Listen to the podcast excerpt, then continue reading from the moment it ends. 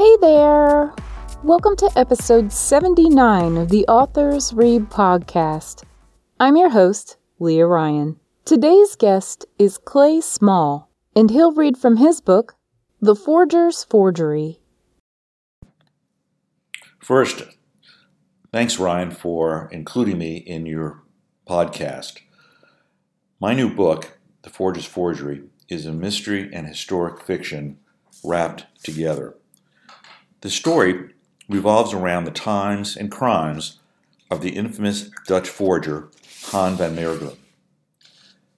Van Meegeren became the richest artist of his time by forging 17th century painters, especially Vermeer.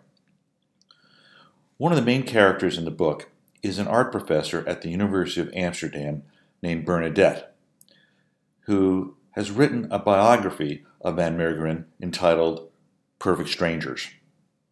The title comes from a painting by the same name that was sold at a 1950 tax auction of all Van Meegeren's assets. The passage I will read comes from a book event in Amsterdam where Bernadette reads a passage from her book, Perfect Strangers, that she has written in Van Meegeren's voice. Van Meegeren has just hastily left dinner with his wife to attend a party he has arranged in his studio to unveil the painting Perfect Strangers that he has painted in his own name. The painter is brilliant and egotistical. He is also an alcoholic, drug addict, syphilitic, and a serial adulterer. Striding briskly down Keizergracht, my anticipation grew. Tonight I unveil my masterpiece, perfect strangers. My forgeries have brought me material wealth. This painting will secure my artistic reputation for all time. The painting's majesty will ignite an evening of intense sensuality. The ladies are the most expensive in all of Holland, and the gin straight from the Nazis' own cellar. I wonder how my wife could even think of leaving Amsterdam. The Nazis have been a boon to, to my business. With the Nazis' endless cash and the bourgeois Dutch intent on keeping Holland's masterpieces in Dutch hands, it has been the ideal marketplace for my special paintings. Everything I forge sells quickly, quietly, and expensively. Putting my key in the door, I heard the excited sounds of the jazz trio.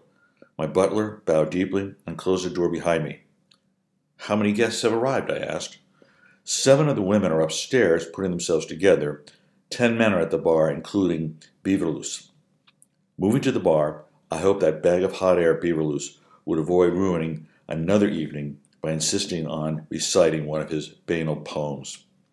I was relieved to see Police Commissioner Stefan de Vries standing at the bar. His presence ensured the party would be uninterrupted. Securing a glass of cold gin, I headed upstairs to my private room for a bit of stimulation.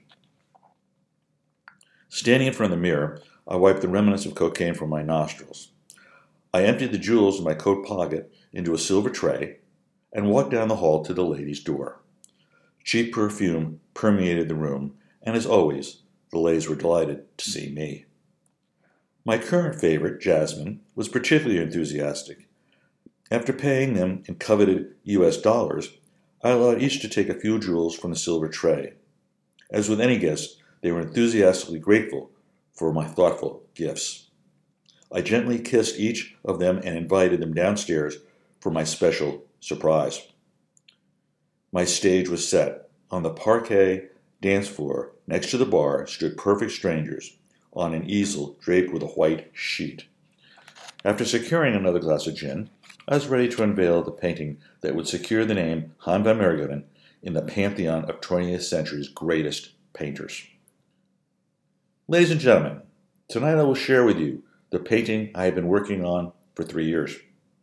Although I have painted cafe scenes in the past, this one has a depth and message unlike anything you have ever seen.